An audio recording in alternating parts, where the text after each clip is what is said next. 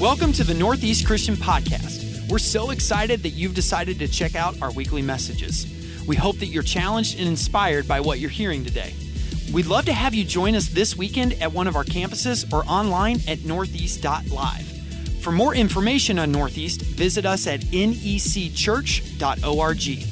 If you love the Northeast podcast, subscribe to our channel and leave us a comment or a rating in the Apple Podcast Store. That being said, uh, part three today of unpacking, I'm going to invite our student reader up today. Do we have a student reader? Addie, right?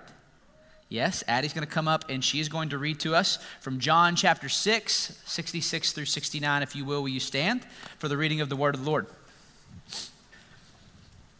Grab my Bible here, read with you.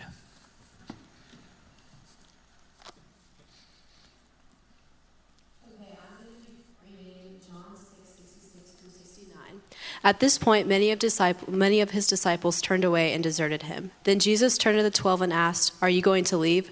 Simon Peter replied, Lord, to whom would we go? You have the words that give eternal life. We believe and we know you are the Holy One of God. Thank you. The word of the Lord. You can be seated. Thanks be to God for all of his word. Okay, so we're three weeks in now, so you know that the goal of this series is to do something I think is incredibly important. It's to help us to think back, to reflect on the faith journey that we've all been on in life, and we've all been on a faith journey.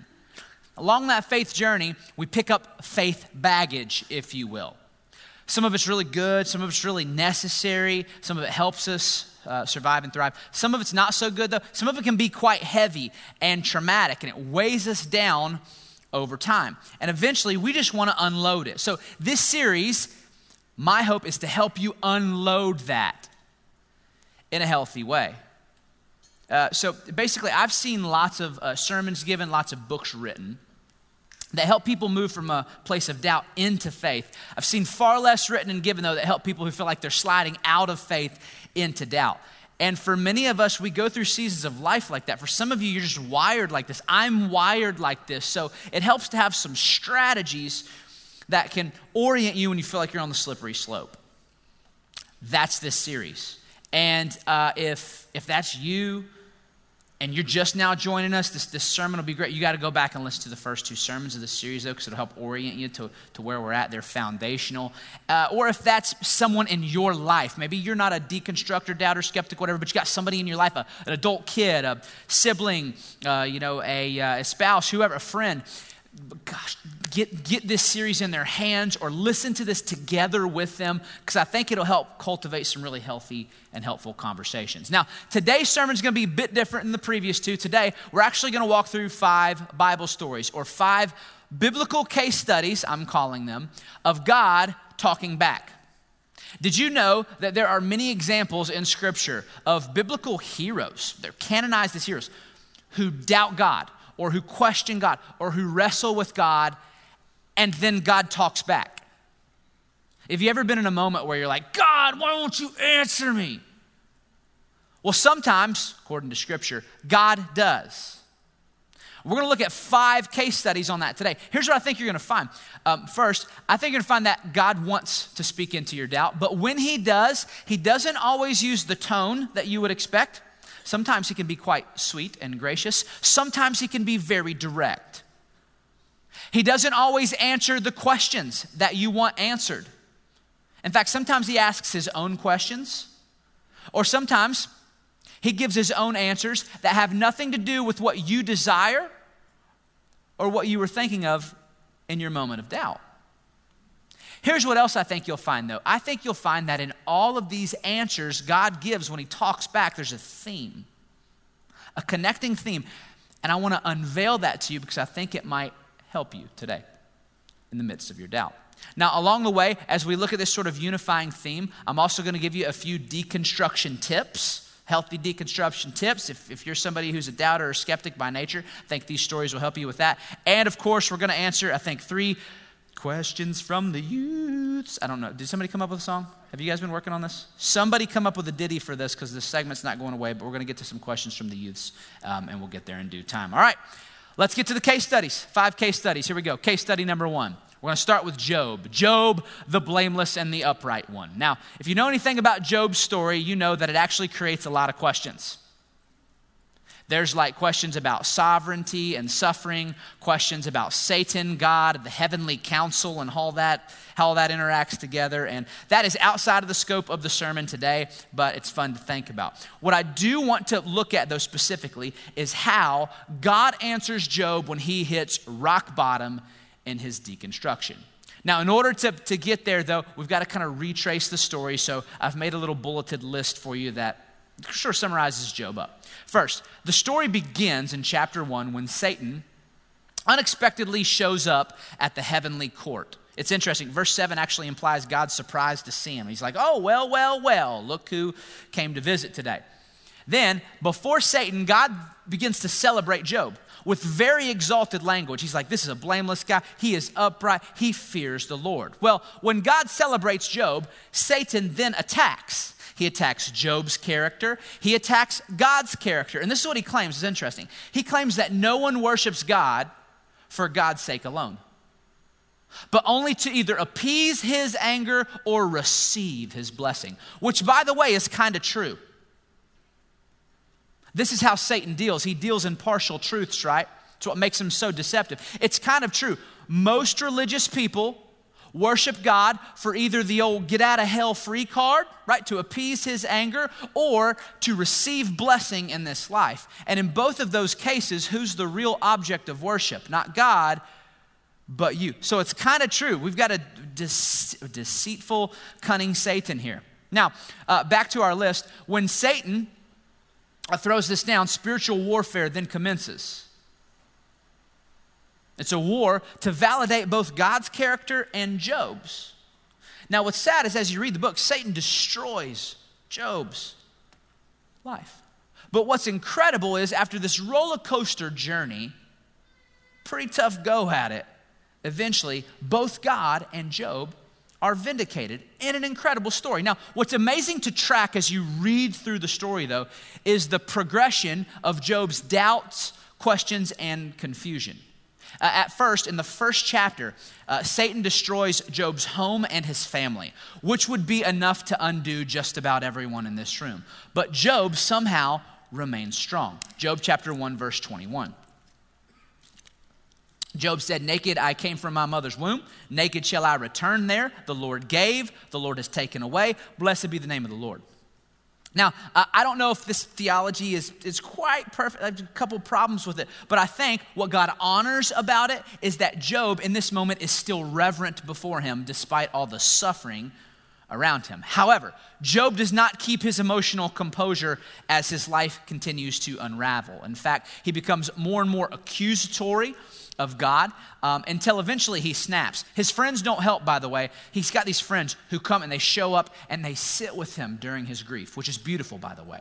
If you have friends who will sit with you in your grief, that is a beautiful gift from God. But what they say when they're sitting with Job in his grief just makes matters a hundred times worse. And so Job eventually just kind of goes off the deep end. And in Job chapter 30, he lashes out at God I cry to you, O God, but you don't answer. I stand before you, but you don't even look. You've become cruel towards me. You use your power to persecute uh, me. You throw me into the whirlwind and destroy me in the storm.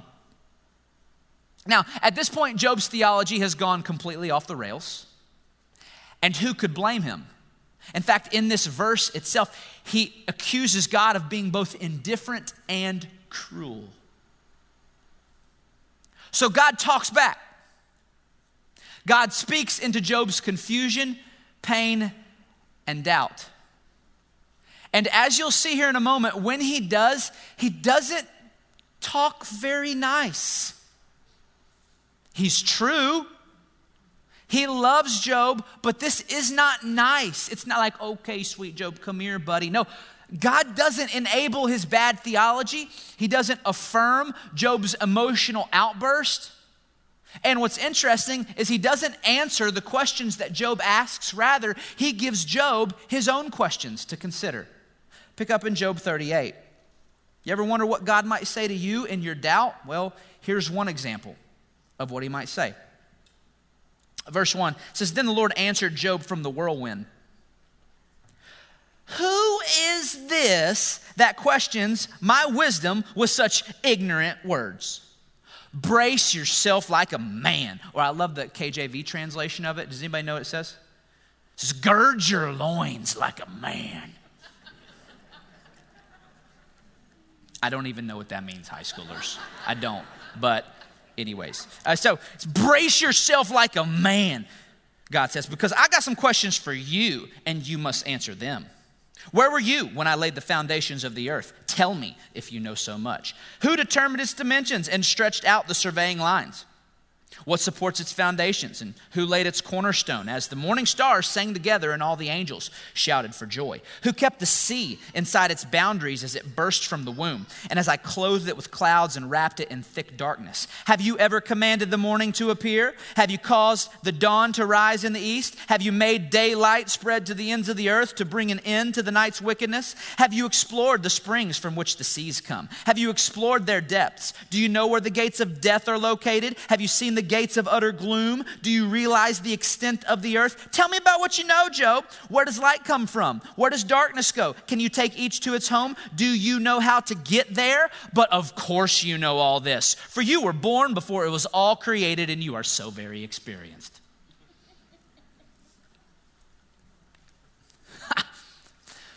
now, believe it or not, this is but a taste, because God goes on for four chapters like this. It feels relentless. And if I had to sum up his message from these four chapters, I gotta do it in two points. This is what God communicates to Job. In 38 and 39, he reminds Job, compared to me, remember this, Job, compared to me, humans know nothing of the unfathomable complexity of the universe that I design and I rule even to this moment. Then, second, he says, humans are both ignorant of and helpless before the evil forces that God has to contend with each and every day. And this, this is important for us to remember. Basically, the second one here, God says there's such thing as spiritual warfare, Job. And it's happening right now, and you underestimate what's happening right now. Even the most spiritual among us today. Like, you got one of those spiritual, charismatic friends who, like, sees a demon or an angel behind everything. God send the guardian angels, you know, whatever. I see dead people. Like, you got the, everybody's got a friend like that, right? I've got some, and it's even the most charismatic of them that see the spiritual warfare out there, even they underestimate what God is contending with, even in this moment. There is a Satan he is uh, cunning and deceptive. He has a strategy to deceive and destroy every single last one of us. He's very good at it, and it's God alone. We are helpless before the Satan. It is God alone, the power of the Holy Spirit, that we're able to resist and overcome. This is what God reminds Job of in his moment of doubt. So, uh, what's the question, uh, or what's the answer here, Tyler? I don't, I don't, I don't get quite, see that hand in the back. Go ahead. What's the answer? I just don't, I'm not really getting what God is saying to Job. Well, what God's saying to Job is that sometimes when you stop asking so many questions and just trust in God. God, explain yourself, we say sometimes. And God talks back and says, You couldn't fathom it if I did. Now that brings us to our first question from the, the question from the question from the youths. Here, there. This is uh, actually question number eight of the series. One of the youths asked, uh, "How do I know when uh, God is present in my life? If I can't feel Him there?" Fantastic question, and I would suggest to y'all read, read Job because this is a great book. Like Job feels like God's indifferent towards him. Job feels like God's ignoring him. So again, what does God say back to Job? He says, okay, well, one, walk outside and smell the roses. Take a breath of, fe- of fresh air. Look around at this magnificent, wonderful, magnanimous, cosmic beauty that I have put before you and tell me if you don't see a designer and his presence behind it and even holding it together to this moment. Like if you really look around, how can you not see that God is there in every moment? And then he says, also, look at all the good in your life. I am holding evil, but look at look, every good and perfect gift comes from me. It is a grace in your life that breath you just breathed into your mouth, even that was a gift. You weren't guaranteed another, you didn't earn that one. Who knows how many more breaths you have? You could have a worse lot in life. You could not have those clothes on your back and that shelter over your head and those you know, wonderful people in your life who love you. There are many people who haven't had that. There are many people today who don't have that. So remember these things. Remember that God is always there. Or this is tip number one for the deconstructors out there. This is what I would say to you. Sometimes when we puff our chest out and we say, Where are you, God? God speaks back and he tells us, tells us to shrink. Shrink in the bigness of me. Shrink in the bigness of God. This is not always how he answers our doubt, but sometimes he does. And what I love about Job is, well, Job sees this as an opportunity for repentance. He renews his trust in God, he repents uh, before him. And God then canonizes his strange story as an example of faith. In the book of Job, we don't get an answer to the question of suffering. You know that, right? But what we do get is one answer in a bit of a snarky voice from, from God, and that's this Trust me. That's the answer. Trust me. I hold all things together including you. Now, that leads us to case study number two. Any questions on case study number one? Good, let's move on. Case study number two John the Baptizer. John the Baptizer. Let's fast forward several hundred years into the New Testament, and we find ourselves in the life of, in my opinion, the master deconstructor. John the, John the Baptist. Did you know he was the master deconstructor? So if you read Luke 1 and you get a bit of John's backstory, um, you'll know that John was born into a priestly family. He had a priestly lineage. Zechariah, his dad, was, he worked in the temple, right? And yet, fast forward 30 years, and where do you find John the Baptist? Not worshiping in the Jerusalem temple, not working in the Jerusalem temple. Rather, he's at the Jordan River in the Judean wilderness, starting a movement that will one day undermine completely the Jerusalem temple. You see how this works? He was not afraid to deconstruct his childhood faith, if you will. Now, that's not what got him in trouble, though. What got Job or uh, John the Baptist in trouble was, uh, was that he went political. Isn't that what gets all the preachers in trouble today, right? He went political he went political. He looked one of the local politicians right square in the eyes and he told him that he was immoral. He called out his immoralities in front of everyone else, and guess what? The local politician didn't like it. So he threw John the Baptist into prison. Later, John the Baptist would be beheaded. But in that space in between the two, when he's in prison, John doubts. Pick up in Matthew chapter 11, verse 2. This is what he, this is what he says when he doubts. It says, When John, uh, who was in prison, heard about the deeds of the Messiah, he sent his disciples to ask Jesus, Are you the one who is to come or not? Should we expect someone else? Now, we're not totally certain what had John shook, what made him doubt, but I think the verse here implies two things. I've numbered them myself, those are my numbers. Uh, not the translations. Uh, first, he was in prison. He was in prison. And so he's like, okay, look, Jesus, if you're the Messiah, then why am I still in prison? I've heard you preach some great sermons about breaking the chains of the captives and setting the prisoners free. Let's get to that part now. I'm like your cousin. I'm your hype man. I've prepared the way, said a lot of nice things about you. Behold, the Lamb of God who takes away the sins of the world. Remember that one? Even gave you some of my disciples. So when are you going to get me out of prison? It's not looking good over here. Now, second, second, if you go back, um, it says, second, when John heard about the deeds of the Messiah, that's his second, maybe perhaps the second point of doubt. When he heard about, uh, heard, the, uh, heard about the deeds of the Messiah, then he sent his disciples to ask, Are you the one or not? So apparently, apparently Jesus' deeds weren't Messiah enough for John. John was like, You're Messiahing wrong. I need you to Messiah the right way. Look, I love the, I love the healing stuff. Jesus is great. You know, cleanse the leper, give the blind their, their sight back. Awesome for PR. But, but this is not what we do. Like the When are you going to get down to the judgment? I preached a lot about that, Jesus. When are you going to get down to like the military political reform movement that all of us Jewish people are expecting? When are you going to start the real Messiah stuff? Because again, I'm in prison after all, and I'd like to see it. Now, to this doubt, Jesus talks back. Here's what he says to John. Verse 4 it says, Jesus replied, Go back and report to John what you hear and see. The blind receive sight, the lame walk, those who have leprosy are cleansed, the deaf hear, the dead are raised, and the good news is proclaimed to the poor. Blessed, blessed is anyone who does not stumble on account of me. So John's disciples say, Look, John doesn't like your deeds. Are you the one? And Jesus doubles down and says, Look at my deeds. I'm the one.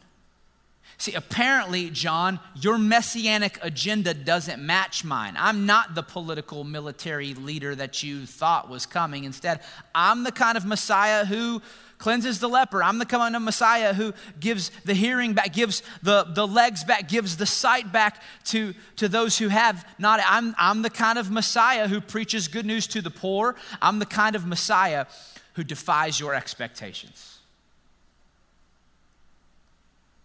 Will you trust me or will you not? In fact, he says, Blessed, blessed are those who don't find me as a stumbling block. Now, uh, I love what happens next. John's disciples leave. They go back to report to John, and on their way out, Jesus then speaks extremely compassionately, sweetly about John. He tells the crowd, He's like, The guy they're going back to talk to, John the Baptist, you need to know he's the greatest of any human being born up to this point. Even though John's theology in this moment was a little bit off. So, th- this brings us to big deconstruction tip number two. And I think we see this modeled in John.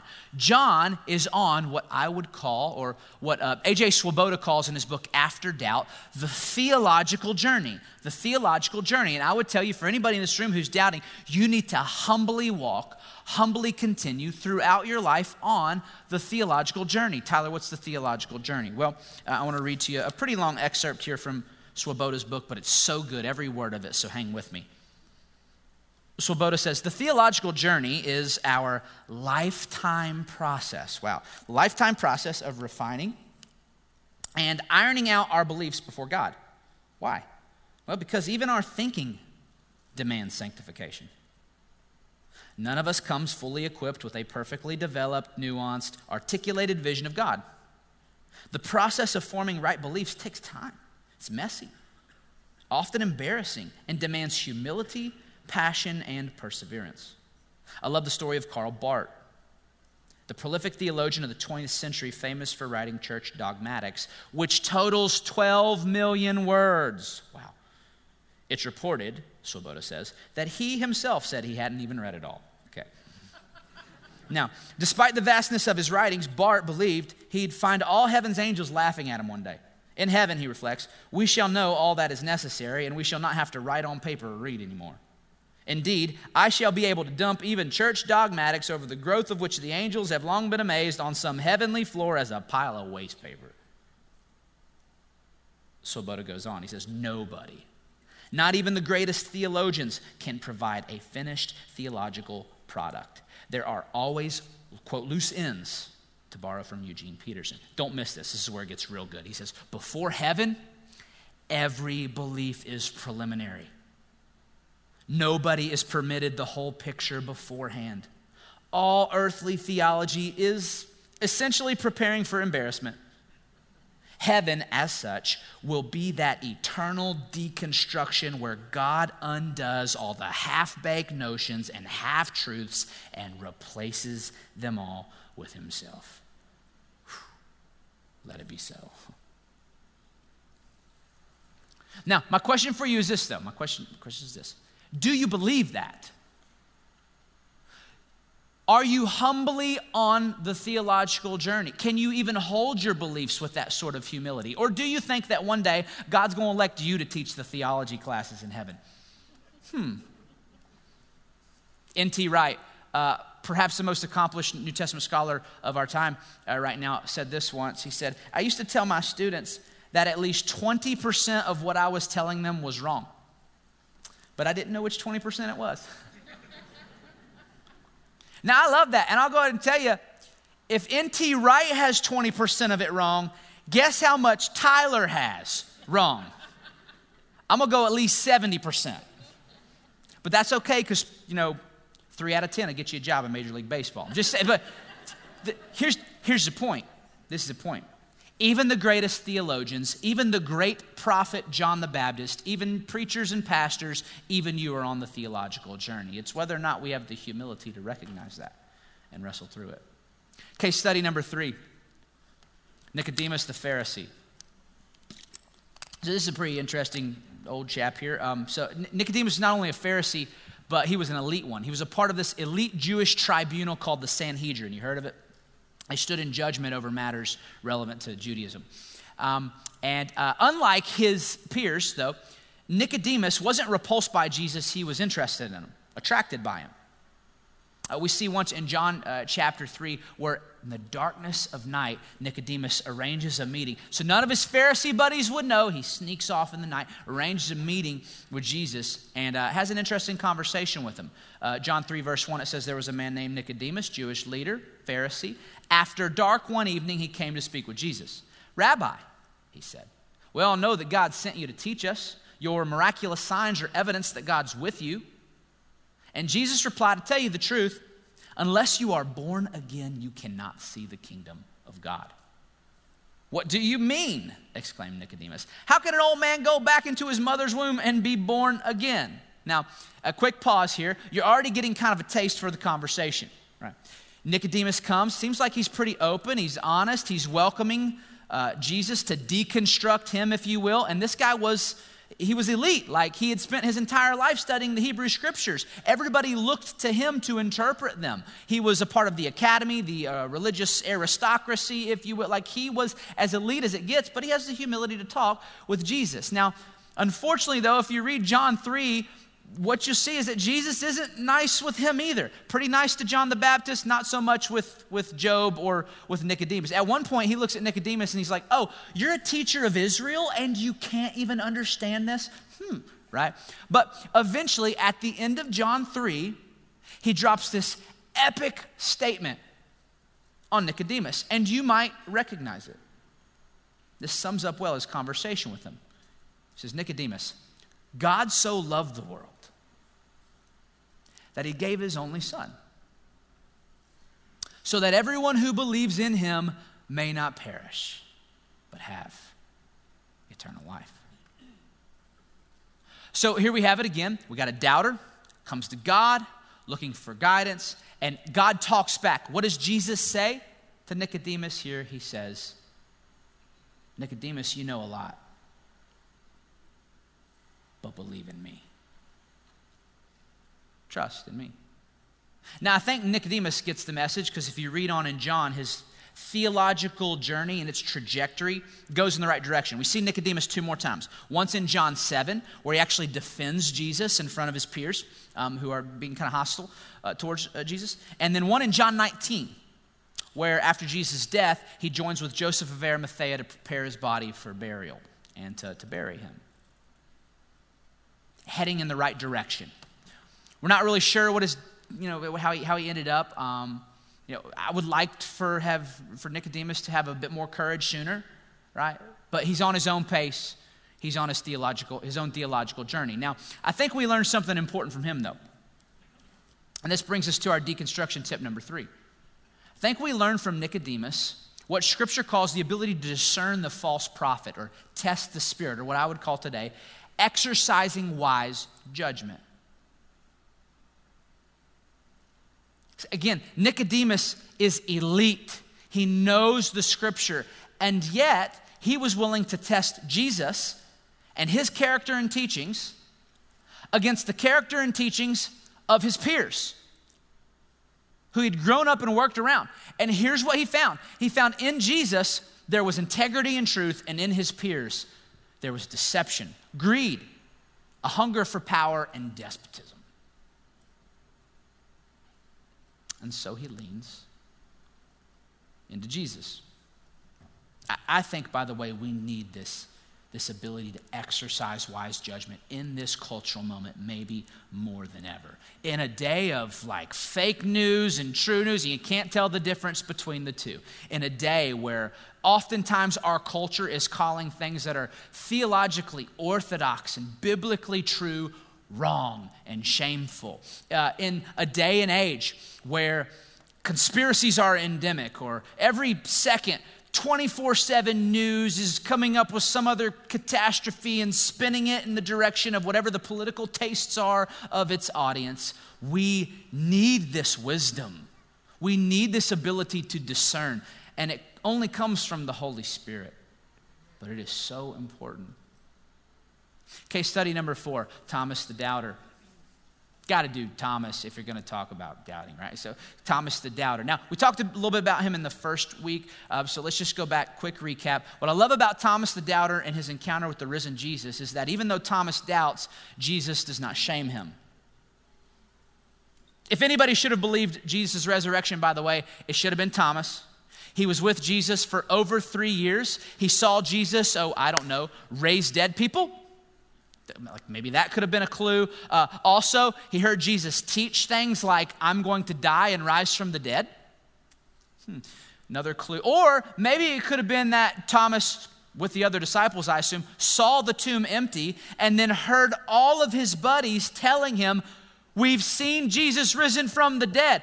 Thomas went somewhere, I don't know, but he missed it. He's like, I'm gonna go to the grocery store, I gotta use the bathroom, I don't know. He walked out of the room though, and when he came back, all of his buddies were like, Okay, and, and he, like he, okay, so let's pick up John 20, verse 24. Um, one of the 12 disciples, Thomas, nicknamed the twin, was not with the others when Jesus came. Poor guy. They told him, We've seen the Lord.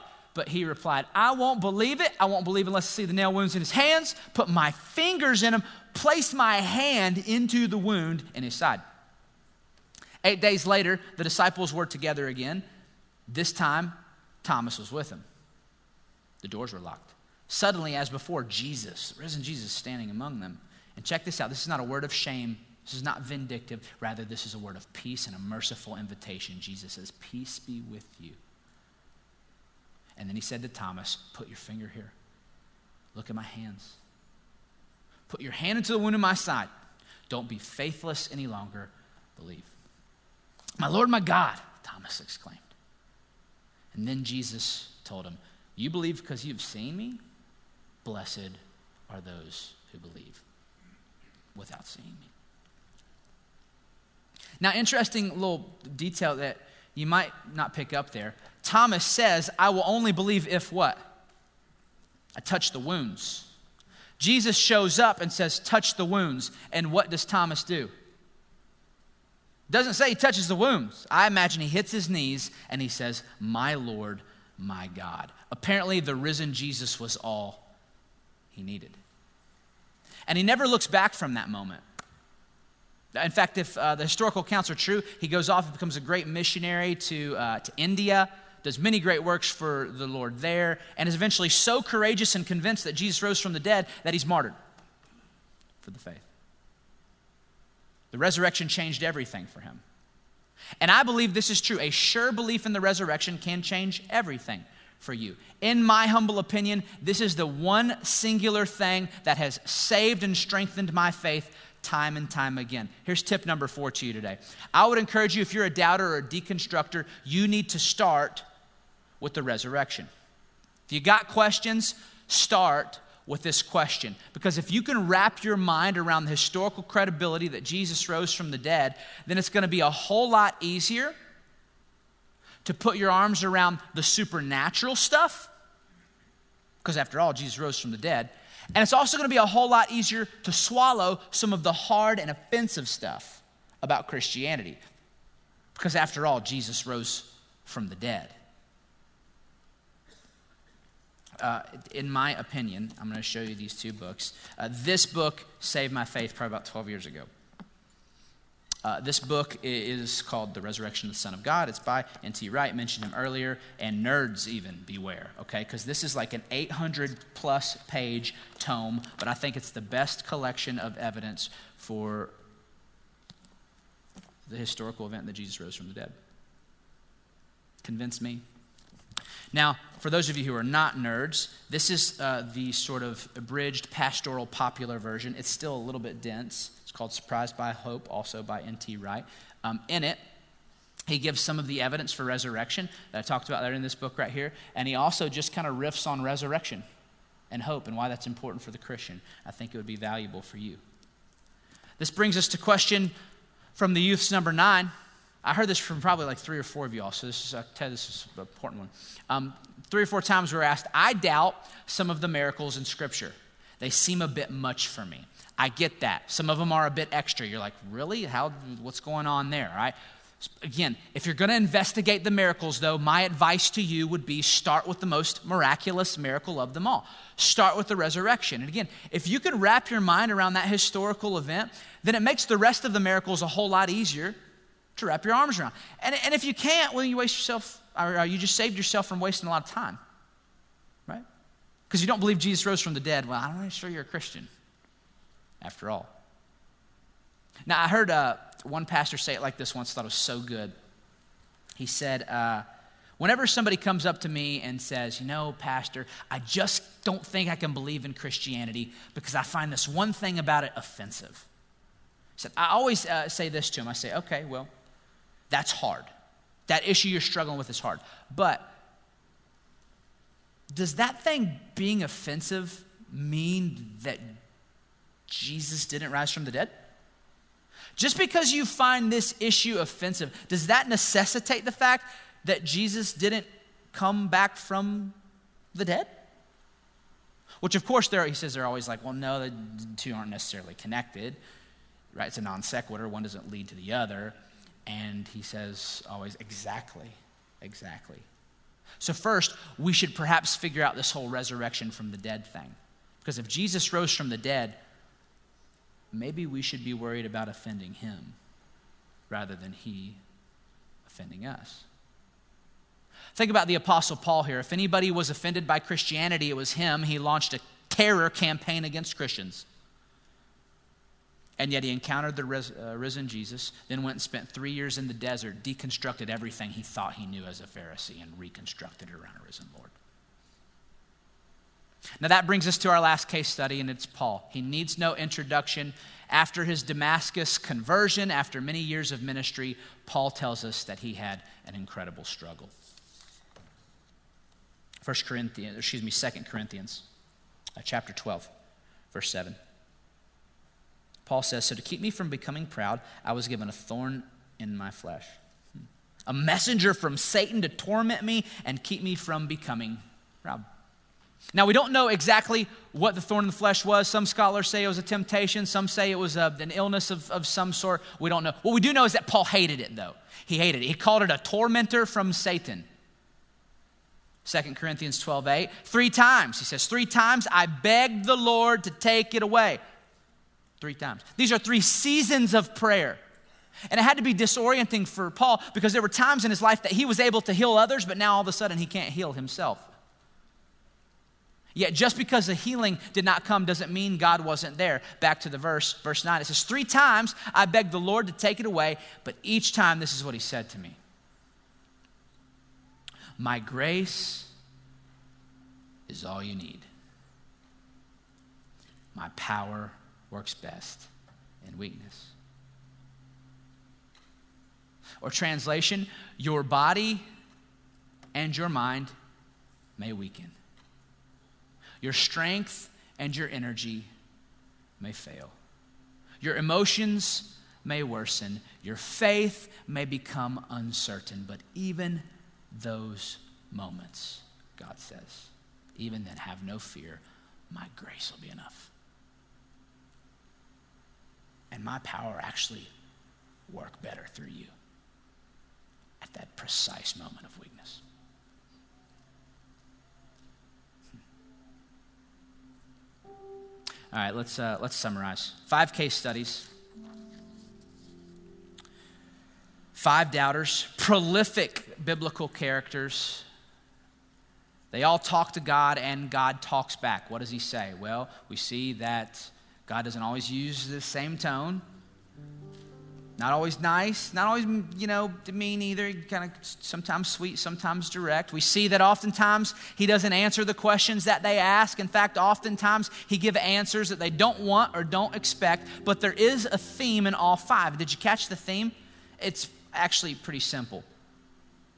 But this is God's direction, not mine. This is the theme. When God speaks, here's what we see we see that he always summons us deeper into Him. When God speaks to the doubter, what do we see? We see Him always calling us to trust in Him. That brings us to our last question, youths. Somebody asked, uh, How do you know God's voice over your own?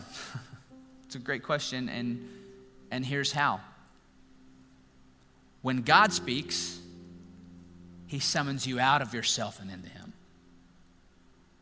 And if the little voice in your head or the little voice in your heart is summoning you anywhere else, you can just about guarantee that that's not God. But if it's pointing you into trust in Him, if it's guiding you on the way of Jesus, then listen and run in that direction. Now, I'll go ahead and tell you the voices of our culture today will do everything they possibly can to make sure you end up anywhere but the hands of Jesus. If you, on the spectrum of faith, look at kind of the right and the left, on one side, you have faith communities that tell you to suppress doubt, to demonize deconstruction. Uh, they tell you that you better stay off the slippery slope and you better be really, really careful. They deny the validity that doubt and deconstruction can actually be a path towards intimacy with God. But then on the other end of the spectrum, you have faith communities that. Uh, that tell you to, to romanticize doubt. They demonize orthodoxy, they demonize scripture, they demonize tradition, and they only legitimate your deconstruction experience if in the end it ends with you deconverting or demolishing that faith community that you came out from. You have to join the angry, snarky chorus on Twitter that attacks, attacks all those people who did so much harm to me. I'll go ahead and tell you right now Jesus summons us to neither of those ends. He doesn't summon us to the right, He doesn't summon us to the left. He summons us, invites us in to Him. So I don't know who you need to hear from today the God of Job, the God of John, the God of Nicodemus, but let me just remind you hey, Job, I hold the world together and am battling in the spiritual realm for you. Trust me, God says. Hey, John, it may not be what you expected, but this is the cross shaped agenda of the Messiah. Trust me, God said. Nicodemus, you sure know a lot, man, but whoever believes in me will not perish, but have eternal life. Trust me, God says. Thomas, I defeated death. Trust me, God says. Paul, my grace will be sufficient in your time of great weakness. The thorn stays, but trust me, God says. Trust me. Hey, look, God wants your honest doubt. God wants you to be intellectually curious. And I also believe that God wants to give you answers. I do believe that. Sometimes the answers don't come how we want or when we want them. Sometimes we've got to work for them. Sometimes we got to wait on them. But more than anything else, you know what He wants? He wants you to have Him. So that's the invitation of today. I love John chapter 6, verse 66. I'll read this and then we will partake of communion together before we leave. Said, At this point, Jesus had just taught a really hard teaching. At this point, many of his disciples turned away and deserted him. Then Jesus turned to the twelve and he asked, Are you also going to leave? Simon Peter replied, Lord, to whom would we go? You have the words that give eternal life. We believe and we know you are the Holy One. Amen. Let our faith be that of Peter's.